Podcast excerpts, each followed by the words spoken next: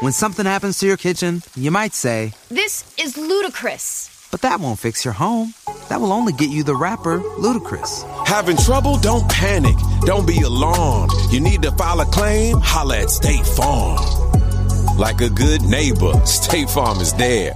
That's right. You can file a claim on the app or call us. Thanks, Mr. Chris. No matter how ludicrous the situation, like a good neighbor, State Farm is there. State Farm, Bloomington, Illinois. Another thing that artists and executives alike don't don't realize the music business it should is better titled the catalog business.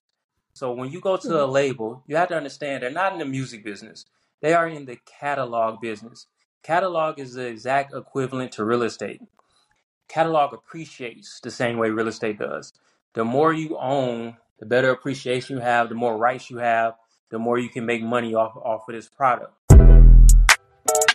Back in that, back in that bag again. Whoa, yeah, yeah. Hey, hey, hey. Hey guys, we're back with a brand new Making the Boss. On this episode, I have a great conversation with music executive and founder of MPR Global, J.R. McKee, who's helped countless independent artists reach massive success in the biz. We talk about the power of streaming, what artists should look out for from major labels, mistakes artists often make, and so much more. Listen here. Who is J.R. McKee? Like, what exactly is it that you do? So I am an entrepreneur and I am a music executive. Um, so I was an entrepreneur first. My friends, you know, just hanging around in college. My friends wanted to rap. You know, that's everybody, right? But these these guys messed around and got a record deal. They really did it, you know. And so they Mm, took me with them. Um, I didn't have any any industry knowledge at all. And so, but what it turned out to be is I, I ended up being a manager. I didn't know that at the time, but that's just the role I was playing. mm, Um, but yeah, and so so from that, I kind of learned what the music industry was, and I decided I wanted to be a part of it. And so mm, that's that's pretty much why I'm. I've been an entrepreneur in the music industry for the past 18 years. Been you know ultra successful, sold 160 million units um, over my 18 years. Um, have broken numerous amounts amounts of artists, and and majority of it doing it independent. Um, and Wow. so that's that's pretty much my story. And then the, the last little piece I will add to my story of, of who I am is definitely an educator. Um, Mm, the, the last since like about the pandemic, I've been you know putting out so much content, just giving people the game about what's happening at the labels. You know how to take advantage of the tools that are out there so they can have leverage when they go to the labels. And so I've just been really educating the artists for the past three years now. That's that's really my passion is to make sure that they have the leverage that I kind of was forced to create because I couldn't get a record deal early on, so I was hmm forced to be independent. And that Yeah. that and that's you know that's that was my foundation, and so I've been independent ever since. And so you know I, I because of that I've obtained an amount of wealth that my peers you know just weren't able to obtain because they were always inside the record label. hmm And so I was like, you know, I want to make sure everybody else has that same leverage, and that started with educating them. Okay, yeah, I do want to get into all of that because I'm glad you brought that up. I do I I got the sense that you do want to give as much knowledge as you can, especially to like um independent artists who really don't know, you know, Yeah. what they're doing, if they're doing if what they're doing is, you know, correct. So I do want to dive into all that for sure. Um, but yeah, you said you got your start when you were quote unquote a manager of your friends group. What what, what was the group called? Like what was Okay. So the I, I don't know how, I don't know how old you are. Where where you where you live at? I'm from Brooklyn, but I live in LA.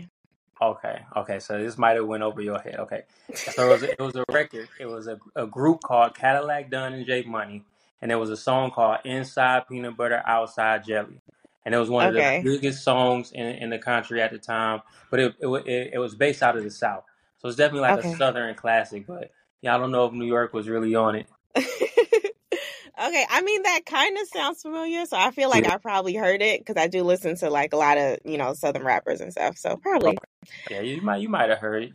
yeah, yeah. Especially if it was that big. I, I feel like I definitely did.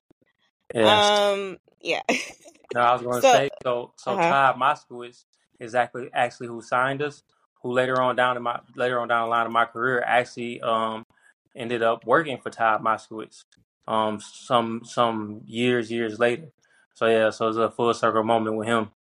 Mm. That's really cool. So, what exactly, like, what were the different positions you've worked in the music industry? Because I feel like you've done a few. Yes. Well, so I started as a manager again. I didn't know that term. I just was helping my friends and, you know, honestly living a lifestyle. On the road with them having fun, hmm but making sure the business was taken care of. Um, but but from that, I saw. I mean, we came home broke. We came home with nothing once that run was over. Um, and you know, I just you know, as an entrepreneur, I always break down the business. And so I saw, you know, the, the record label is the person who made all the money. And so I hmm started a record label. So I've always been a label owner. Um, and then more recently, um, around 2019, I basically coined the term streaming executive because we had went from the music business to really the streaming business, and I recognized that, and, and all of my peers were working at the uh, streaming company. So I had peers inside of Spotify, I had peers inside of Apple, and early on when they first when they first started, they were training us. They were they would bring us in and they would teach the executives how it works, but then also on the flip side of that, they would get advice from us on you know what the artists need, and so they were hmm building their tools early on but from that, I was like, okay, I know how to I know how to win at their algorithms because I, I that was my first time even understanding or hearing the algorithms was being inside those Yeah. DSPs. Um, and so at that moment, I was also about to get married, and so I was telling uh, Joey IE, who was Ty my Swiss partner, I was like, "Hey man, I re- I really figured out this streaming thing." He was like, "Man, you should talk to Ty. Ty's looking for a streaming person." Um, and I was like, "Oh, well, that's me." I was like, I was like, you know, I was like, I just changed my title to the streaming executive, and so that's how hmm me and Ty reconnected. And so uh, I've been a manager, a label owner, and I've held one position as a streaming executive um, under Alamo Records. Yeah. So, what exactly is the job description of a streaming executive? What exactly do you do with that?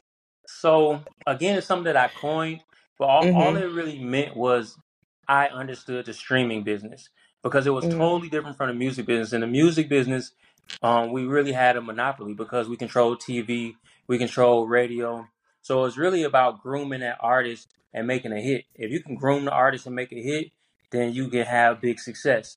But in the streaming business, we didn't have we didn't have access to any of that because nobody watched TV no more. You know, nobody listened hmm to radio no more. So it's Yeah. like, dang, how do you break an artist now? Um, and because now it was completely in the fans' hands. If they didn't like it, they didn't have to listen to it.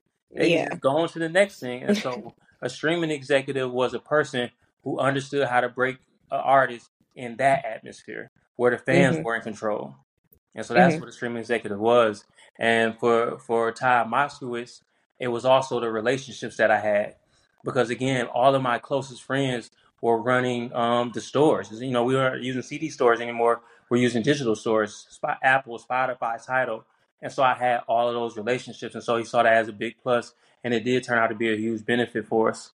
hmm Yeah, I was gonna say, like, when streaming was very new, it seems like a lot of people were hesitant and even scared about it. Yeah. Would you agree with that? They they were. I mean, you know, anytime change comes, people, you know, they they get very scared. They don't understand it. They wanted to go back to the old way. Yeah. But there are so many pros in the new way, and that this is this is also at that very same time when I started educating people because I was like, yo, this is our chance. I was like, hmm this is the opportunity that independent artists never had before. Because before, if you didn't go to Universal or Sony or Warner, you wasn't gonna make it. But now you hmm have complete control. Nobody can stop you from blowing up now. You can put out your own music, um, and go on go on Instagram because this is before TikTok. Go on Instagram and, and make good content, and you can really blow your own song up and spread it. So it's like this was our major opportunity, and so that's when I started preaching. I won't call it preaching, but you know that's when I started talking on the internet, telling like, hey, like now is the time. This is the best time it's ever been to be an independent artist. And so hmm yeah, that Yeah. was just You saw the vision. yeah, I, I definitely saw it. Yeah. So you worked with so many artists in your career. Um, like you said, um, a lot of independent artists as well. And one of the first people that comes to mind is K Camp. Yeah. I know you also used to work with him. And I remember like at the height of the pandemic, I remember Renegade like going yeah, viral on oh, TikTok. yeah. And that was like major. Like what do you what did you have a a role in that at all? Like what did you feel when that was happening? Like do you remember that moment? first and foremost, I, I was super excited. Um, I, I was super excited for him. I, I did not have a role in it. Me and Camp, I started with Camp from the beginning. Like so, Mhm. I, I signed Camp to my record label and I want to say 2011 or 2012, and so we were together for about a year and a half, pushing really hard before we got our first hit, which was Money Baby. Um, and Mhm. so and we went on a string, you know, Money Baby, Cut Her Off, Slum Anthem, Comfortable, Blessings, um, 100. I went on a string of just platinum records, but we stopped working together in 2015. And the song you're talking about happened in 2019. And what, Mm. what, what was so beautiful about that is uh, how we just said a second ago. Now, in 2000, back before 2015, when we were breaking K Camp, it was we had full control. All we needed was a Mhm. hit, and K Camp delivered Money Baby. We were out of here. You know what I mean? But by Mhm. 2019, it was in the fans' hands. And so what K Camp did that was so special was he just kept putting out music that whole time. That's a four year gap. But that whole Yeah. time he was putting out music, and then uh, the right fan came along four years later with the latest song he had put out, made a dance to it, and ended up becoming the biggest dance trend ever on TikTok. And so when Mhm. I when I saw it, I was just so happy. I'm like, that's why you never quit. You Yeah. never Yeah. quit. You always keep going because you don't know when God gonna change your life again. You know what I mean? Mhm. So that actually was his seventh platinum record. Mhm. Yeah. Yeah, that's really amazing because even before that, like you said, like he was working like way before TikTok was even a Yeah, thing. And then like when the kids discovered Renegade, they just like took took it it to a whole level. Yeah. At that moment, would you say that you saw TikTok as being like a good something that could be a good um tool for marketing or did you just think it was like, oh, this is fun, but you know, you didn't see a future really? No, so I have to give credit to my partner, um, Drew De Leon. So Drew is my partner in my new business, MPR uh, Music Power Respect. Um, Mhm. and so Drew, me and him both worked at Alamo at the time, and so we were working Rod Wave. And Mhm. so what Drew did that was so brilliant was Rod Wave was a content creator, but not a short form content creator. He put all of his life on YouTube, long Mhm. form content. And Drew and his team would take all of that long form, chop it up, and put it on TikTok. And so while I was pushing the song at the DSPs, and you know we were helping move Rod around, um, Alan was helping move Rod around. Drew was taking all that content, put it on TikTok. And I remember Rod did an interview, and they asked him about his TikTok, and he said, "I don't have a TikTok." And at at that moment during that interview, Rod Wave's TikTok actually had over a million followers, and it was the same content that had came from his YouTube channel. We just cut it and took it into short form, and so that's my partner Drew. So that was brilliant. But from that is when I saw the power. I was like, oh mhm. wow, like this is this is the next wave. This is what we need to be focused on. Is content, Yeah. short form content. hmm Yeah. So yeah, let's talk about your company, Money Power Respect. I love that. Um, global. music, Um, music power, respect. oh, Music Power Respect. Got it. Yeah. So yeah, let's talk about that. What services do you provide to um independent artists? So we are a distribution company. And Okay. so I started it after um, exiting Alamo. Um, I was at Alamo for 18 months. And so I started it after exiting Alamo because I really, um, excuse me, what a lot of people weren't aware of is is Alamo had, was also running on an independent platform as well Mm, as a universal platform. So artists like okay. Rod Wave was started on an independent platform. Um, and so what that means is he doesn't have the full power of the building behind him. He doesn't have Uh-huh. those extra 10, 15, 20 people working on it. It was just about four of us. It was myself, the product manager, Drew, um, and and the guy who ran the independent platform, the independent Mm, distribution company, right? And so we blew Rod Wave up on that platform. And so I- that that showed me, I was like, man, like the way that it's going now, we don't even need this big label. I was like, we can just take this and do this ourselves. So I said, hey, Drew, I said, what, what would be the difference if we did this again, but instead we own the records? You know what I mean? We we got a percentage of the records. And so that was my pitch to him. And so that's how, because Drew had been in the system his whole career.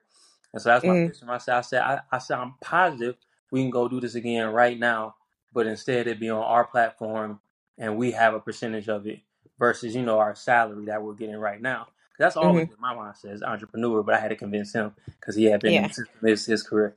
So anyway, it worked.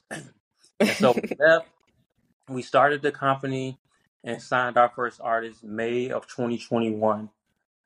we put out our first artist music July of 2021, and by December 30th, 2021, we had the biggest song in the world, "Muni Long Hours and Hours." Wow. that, record is now multi-platinum. But it was the same Mhm. formula. It was exactly what we did with Rod Wave, exactly what we did with Lil Durk, but now we just did it with a female R&B artist. Mhm. And so Did you expect um her uh, her song "Hours and Hours" to blow up as quickly as it did since you were When something happens to your kitchen, you might say, This is ludicrous. but that won't fix your home. That will only get you the rapper, Ludacris. Having trouble? Don't panic. Don't be alarmed. You need to file a claim? Holla at State Farm. Like a good neighbor, State Farm is there. That's right. You can file a claim on the app or call us. Thanks, Mr. Chris. No matter how ludicrous the situation, like a good neighbor, State Farm is there. State Farm, Bloomington, Illinois. That's still a new company or well, well, we the the company name was new, but we weren't new. You know, there there was Mhm. really nothing new about us. It was just a new name on on the uh, on the cover, I guess, right? Um, but the the song in particular itself, hours and hours, it shows signs the day after it came out. I knew that it was a hit. Um, Mm. because with streaming, normally the song comes out the first day, has a high stream number, and then it begins to dip from there. You know, that's ninety nine point nine nine nine percent of the time but Mm. hours and hours it came out went up the first day of course um that's where the largest streaming and then it went up even more the second day that doesn't happen and yeah. so that was all I, that was all it took i saw that i saw it's a hit and you know that Yeah. just doesn't happen and so from there it was all like i remember we were getting ready to put out a different video i switched the video i said no we're gonna put out hours and hours video um and i just started going full steam calling everybody i actually i remember the song hadn't been out a week I called Todd Moskowitz. I said, "Hey man, I got a hit." I said, "Because I the reason I called him, I said, does it still make sense to go to radio?" I was like, "I know I got a hit. I just need to know should I go to radio or not." And the song hadn't even been out a week, but I Wow. because I had done so many number one big records. I know what it looks like. You know what I Mhm. mean? And so when I saw the analytics, I already knew right there. I said, "This is a hit record." Um, so yes, the day after it came out, I knew. Before it came out, I can't say that I knew. Mhm. Yeah, that's amazing. It really just blew up um practically like overnight, like you said, and it Yeah, kept going higher and higher day by day. So yeah. congrats on that for sure. Thank you. Um, what other artists do you work with? Do you also work with LaRussell? Yes, so LaRussell is somebody that I have been watching for a few months, and I had actually even DM'd him maybe three times. I had DM'd him. I left a comment, you know, the, the check your DM comment. Yeah. all that for like three Mhm. months. And then maybe on month four, he DM'd me one of my pieces of content, and he was like, "Man, I love your content." I'm like, "Bro, I've been trying to get with you for." But yeah, but but that but that's also the power of content. Like because I do give away so much, it always seems to come back to me. And so he saw Mhm. one of my pieces of content, went down a rabbit hole on my page, and just loved you know what I was preaching to artists. Because me and him were basically preaching the same thing, you know. Mhm. Um, but from that, we were able to eventually work out a deal for me to put out um his first uh, studio album that he had put out in a long time. Because a lot of his music he was recording live and putting it Mhm. out. But so this was his first studio album and we were able we were able to go direct to consumer, um, meaning instead of going to like the, the instead of going to Spotify and streaming platforms, we went straight to the fans and said, "Here, you can buy the music and just stream it on our platform." Um, Mhm. and so I I want to say, in six days of putting up that album on the platform, the platform is actually called Even. Let me give them their credit. Um, in six days of putting up that album on Even, we made hundred and fifty thousand dollars off that album Wow. which mind you, to make hundred and fifty thousand dollars in streaming, you would have to stream about forty three million streams. Oh, wow. Yeah, and That so is yo, huge. yeah, so we made a so we made before that album even came out, we had made one hundred and fifty thousand dollars, and so he's just one of those people that's helping prove the industry wrong. Like Mhm. anything is possible independent, and that's that's one of the things that I was so proud about Muni Long is us able to prove like no, you can be number one, you can stream more than anybody in the world by yourself. You don't need to go to the major label. and we were able to do Mhm. that with her. So I was very proud of that. Like me and him have just always been trying to make sure people understand you can do it. You know, Mhm. that's our Yeah. goal. Yeah, because I feel like a lot of young artists or, you know, up and coming artists, they feel like they don't really have a choice but to be signed. But I think like as time goes on, they're starting to realize, no, I could do something and that could make people come to me instead, you know? Yeah, yeah, and, and and even if you do want to eventually do a situation, you can build a leverage first versus getting in there and trying to get them to build you up. Um, and another just well kept secret is even once you do sign, they're still going to sit back and wait for you to build yourself up. So you might as well Mm, build yourself up first, so that deal looks totally different. yeah, yeah, it's true. Um, yeah, so I actually did interview LaRussell like a couple weeks Yeah, ago about uh, um Good Company. yeah, Yeah, and he basically like you guys are basically saying the exact same stuff, same like thought process and everything. But you did say a quote, um, you basically it was along the lines of um in order to make money in the music business, you have to become the label. yeah. So, like, can you um expound on that? Well, Well, what that means is you have to have ownership and control over your product. Um, music is a product, right? And Mhm. artists have to understand that, and they have to understand the moment they start selling it, they are now a business. And so that's the, the two big mysteries to artists is they don't realize a this music is a product, and b I am a business, and, and so they Mhm. miss Yeah. those two parts. And so that a- as a label owner, it's impossible to miss that because that's the definition of the label. You're a Mhm. business owner selling a product. Your product just happens to be music. And so I want to make sure people understand in order to make money, you have to be the label. That doesn't mean you have to start, you know, um, big Mike labels, LLC, but you do have to start your own your own business entity, um, whether it be a label title or not. You have to have a business entity because you are a business. And so Mhm. I just want people to understand that first and foremost, because then they begin to treat themselves like a business. Like even the definition of entrepreneurship, it says to own and operate. And a lot of people Mhm. miss the operate part. Yeah. Like it, it- it's not it's not just oh I own it. How are you Yeah. operating? You know what I mean? Like and so you have to you have to have a plan. You have to have a strategy. You have to have a budget. That's operations. And so a Mhm. lot of artists they just look at the ownership part, but they forget the definition is own and operate. You know what I Mhm. mean? And so I'm just here to make sure they don't miss things. You know what I mean? And then just Yeah. to be able to teach them, you know, what that looks like. Um, because another thing that artists and executives alike don't don't realize the music business it should is better titled the catalog business. That is that is a more appropriate title for it.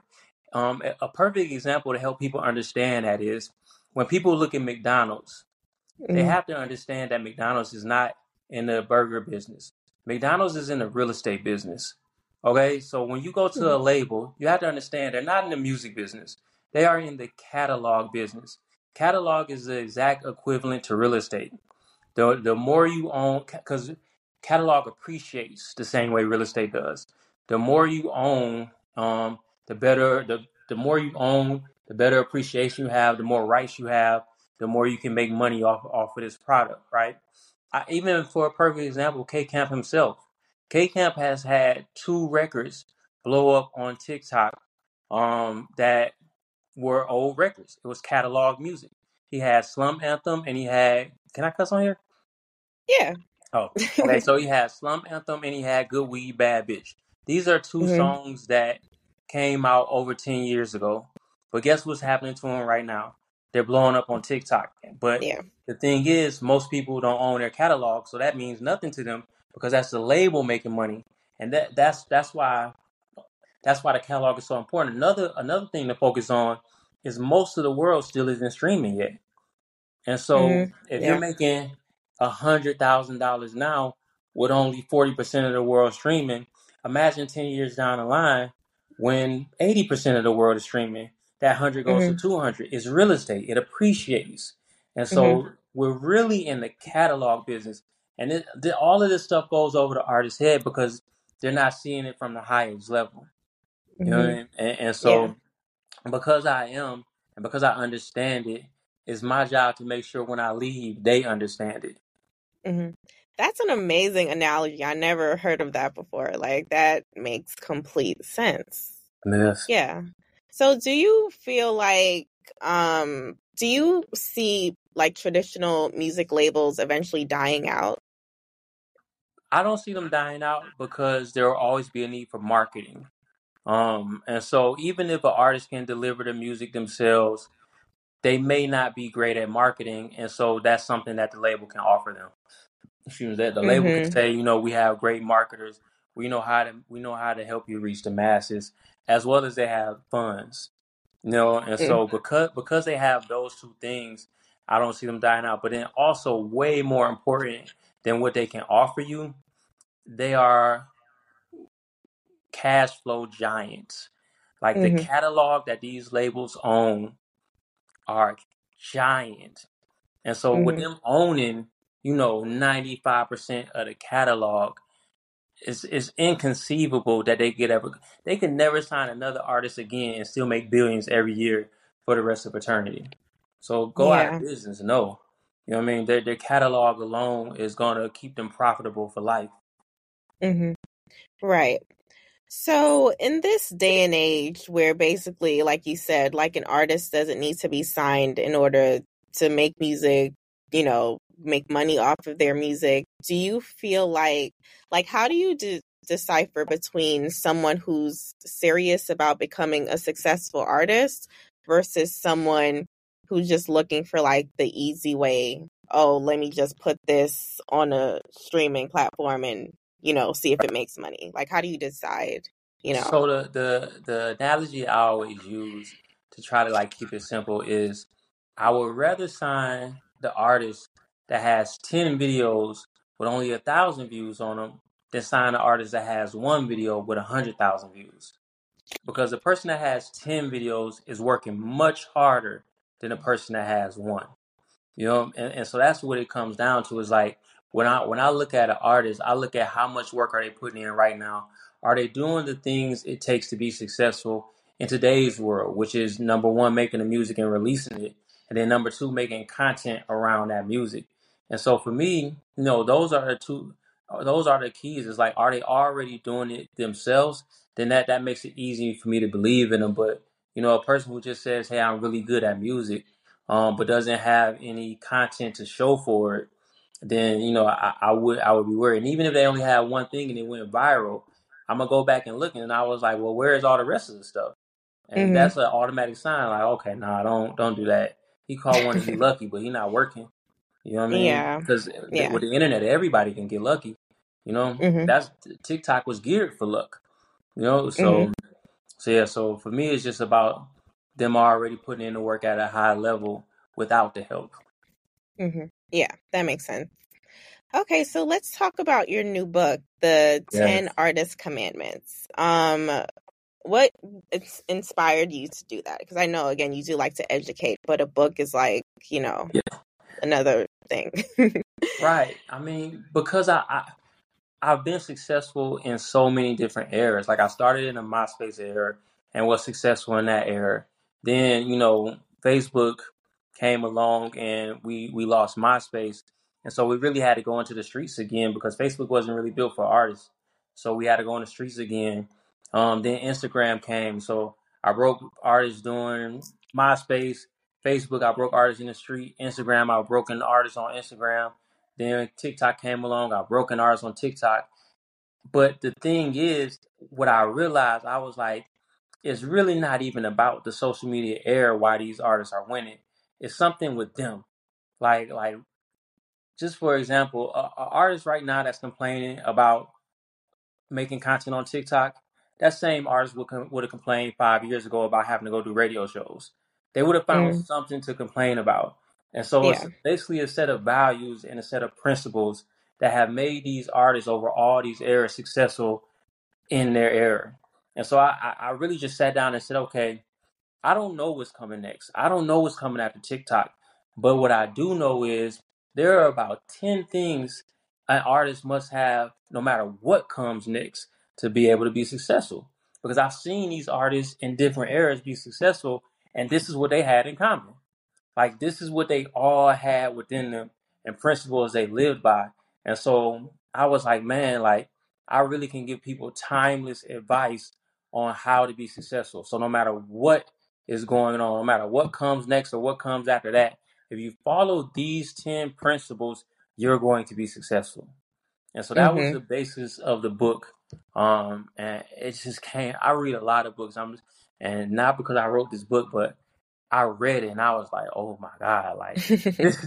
I was like, yo, this is gonna change some people's lives, you know. And you Mhm. know, I I, I very uh very I sound very proud of it. And I, I gave it to Mhm. a lot of executives, a lot of artists, and just got that honest feedback, and they all said it, you know um, pretty much they've never read anything like it where it applies to any art. 'Cause they was like, I gave it to some actors, I gave it to some executives, I gave it to some, you know, musicians, and it was like, man, it really applied to any type of artist. You could be a painter and read this book. You could be an author and read this book, um, because it's, it's really about the principles, you know. And so I'm very excited to release it. It comes out September 16th on my birthday. Yeah, so yeah, that'll be a great excited for birthday gift for you. Yeah, for sure. Yeah. Yeah, I'm looking at the Ten Commandments right now, actually. Um, and they really can, they could be applied to a lot of different industries, not even just, you know, music. Yeah, I mean, so like for take take for example, um, the first commandment, tell the truth. The the basis of tell the truth is anytime you're trying to make a connection with somebody, you have to understand people attract to people who they view similar to them, who they, they feel have had the same aff- affliction as them or, or can empathize with the affliction that they're having. And so the basis of building connection with people is vulnerability. Mm, And you cannot be vulnerable if you are not telling the truth. You have to right. you have to go you have to go into yourself and say, okay, what can I share that I wouldn't normally share with everybody because it feels too vulnerable to share. You know what I mean? Mm, And the moment you humanize yourself to to the audience, the moment that's the moment they fall in love with you. And hmm so if you live by that principle of I'm going to be vulnerable, I'm going to tell the truth, you can be successful in making a connection with people. And that's for any industry. That's for a, a advertiser, a marketer, an artist, an author. It's all about telling the truth, telling your story. And so, I, I, again, I agree with you. Like it can apply to anyone. It, it's, it's a simple principle that means the world. hmm Yeah, like when when you said that, it made me think of artists who are, you know, just more gimmicky and they're Yeah, not really authentic. Those are the ones who tend to fade out after yeah, like a couple that- years.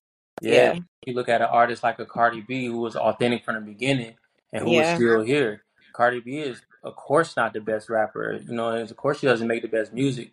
But what she does have is she was authentic and vulnerable from the beginning, even before hmm the teeth. I remember when she had the bad teeth. Yeah. hid her teeth. She was authentic about her teeth. She was authentic. I, she never hid that she was a stripper. She never hid anything. She was vulnerable about everything. And hmm that's why she's lasted, I, I think at this point, maybe she's coming in on 12, 13 years because she was hmm vulnerable from the beginning. She told the truth from the beginning. And that's how you start a career. Right, right. Because people will have more of a emotional connection to you, Yeah. for sure. Okay, one of the things that one of the commandments, I mean all of them stand out, but the main one that stands out to me is sell early. hmm Um, can you elaborate on that? Because this also reminds me of the combo with LaRussell, and he said that too. And I was like, wait, but don't you want to like have your, you know, don't you not want to sell as early? Don't you want to keep it? And he was like, no, like you do want to sell early. So can you talk Okay. about that? Okay. So sell early is speaking to anybody that has begun to build a fan base. When you hmm have a fan base and, and you don't and you don't um how can I put it? When you have a fan base and you don't begin to show them early that you need their support monetarily, well what can happen and that has happened many a times I've seen it. An artist who doesn't begin putting out merch from the beginning, an artist who an artist who doesn't, you know, begin selling their music from the beginning. I mean like physically selling it what happens is they will get a hit record. Mm-hmm. Everybody be playing this record. They had the biggest record in the country, and then they try to drop the merch. Well, their fans haven't been trained to be consumers, and so Yeah. nobody buys it. So that's why, as as an artist, the moment you get a hundred people in your community, you need to sell something where it's only five five pieces of it. You know what I'm saying? And so that's what sell early means. It's like so for for example, if I was an artist and I was, you know, homeless and all I had was this backpack, right? Mm-hmm. Then I I get my first hundred fans. I'm gonna say, hey, I remember when I was walking on the streets and this backpack was the only thing I had. I had five made just like it. I'm going to sell them. I'm going to sell them to whoever gives me the best offer. You know, I'm gonna sell an offer base, which something Russell came up with. I'm gonna sell an Mhm. offer base. Everybody send me their offer. I'm gonna give it to. I'm gonna give it to five of you guys. From that moment, they understand. Hey, we're gonna support him. You know what I mean? And he'll never that that type of artist will never have a problem selling a ticket, selling merch, selling music, and that is what LaRussell did. From Yeah. day one, he's been selling merch. And so when we came to sell that album, it wasn't a shock to his fans that we were going to sell that album. That's why we sold 150,000 of them because they Mhm. already knew like I'm here to support this guy the way this guy adds value to my life.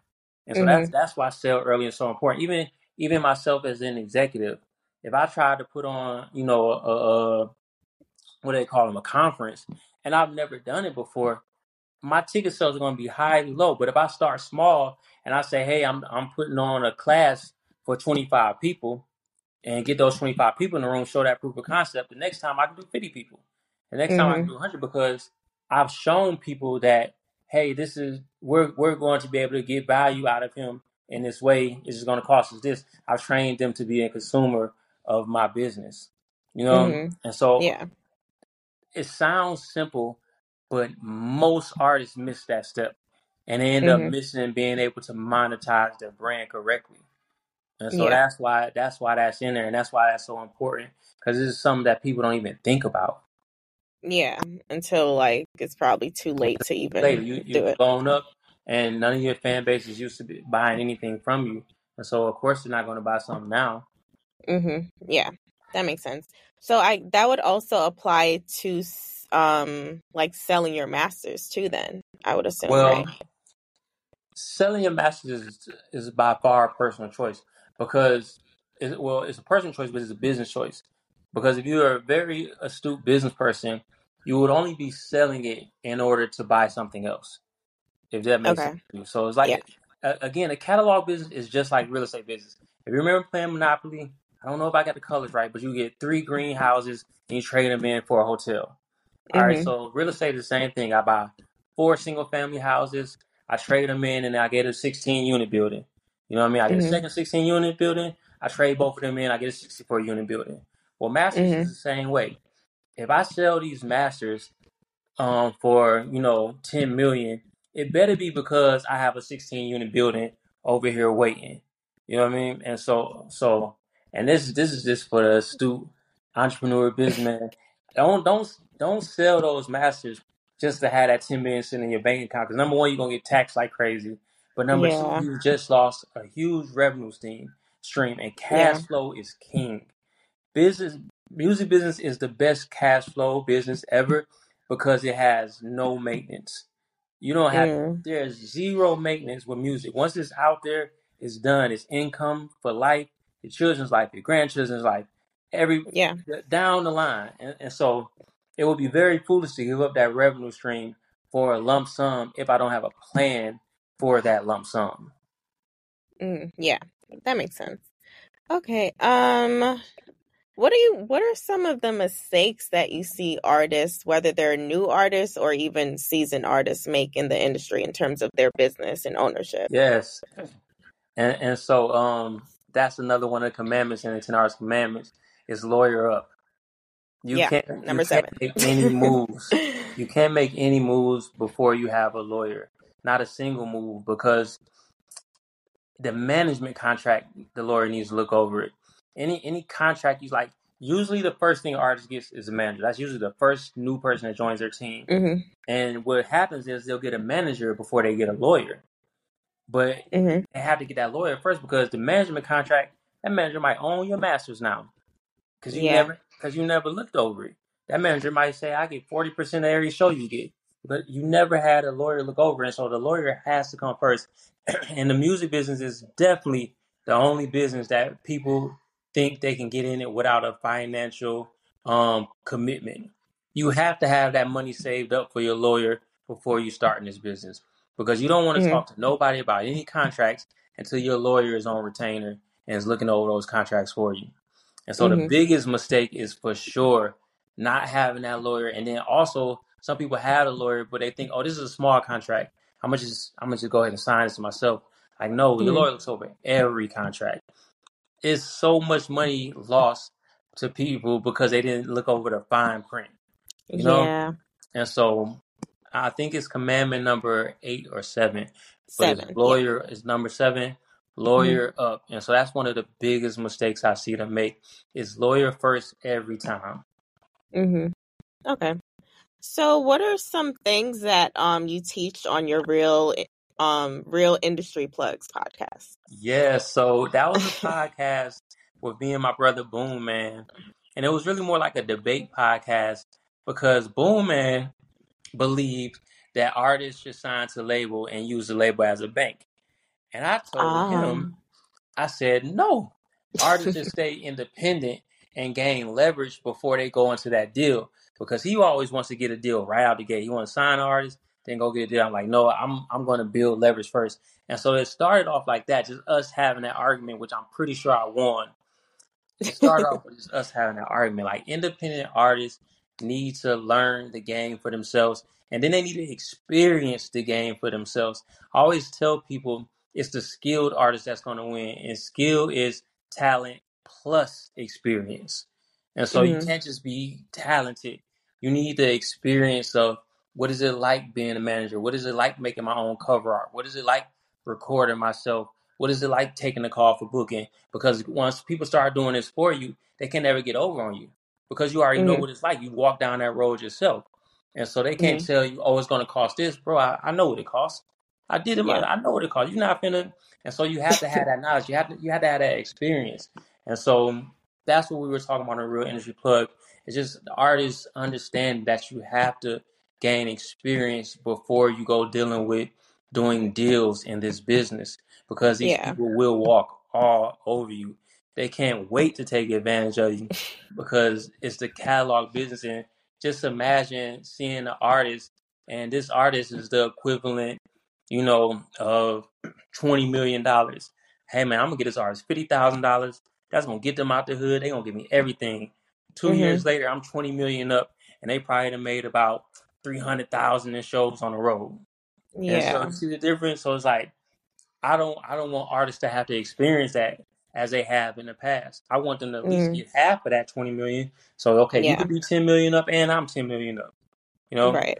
And so that's that's the game plan. And so that's when we talk about real industry plugs. That's what we were talking about, as well as we were talking about, as well as we were bringing on people who the industry, who the general public didn't know about, because a lot of people just see the names on the wall, but they don't know the per- the people who work inside of those inside of those buildings. And so I wanted to bring those people onto the podcast so they can be able to hear from them and they can tell them the truth. You know, they can tell them what it's really like to be inside a building and what what you what you really had to bring to the table and how much hard work you really had to put in because the biggest thing that the record industry had on us is an illusion. They had that hmm illusion of we are the NBA, we are the best, and so I was able to bring on A and R's and executives from the labels to just tell the truth. This is what's hmm happening inside the building. It's really you putting in the work, which is going to add add fuel to the fire.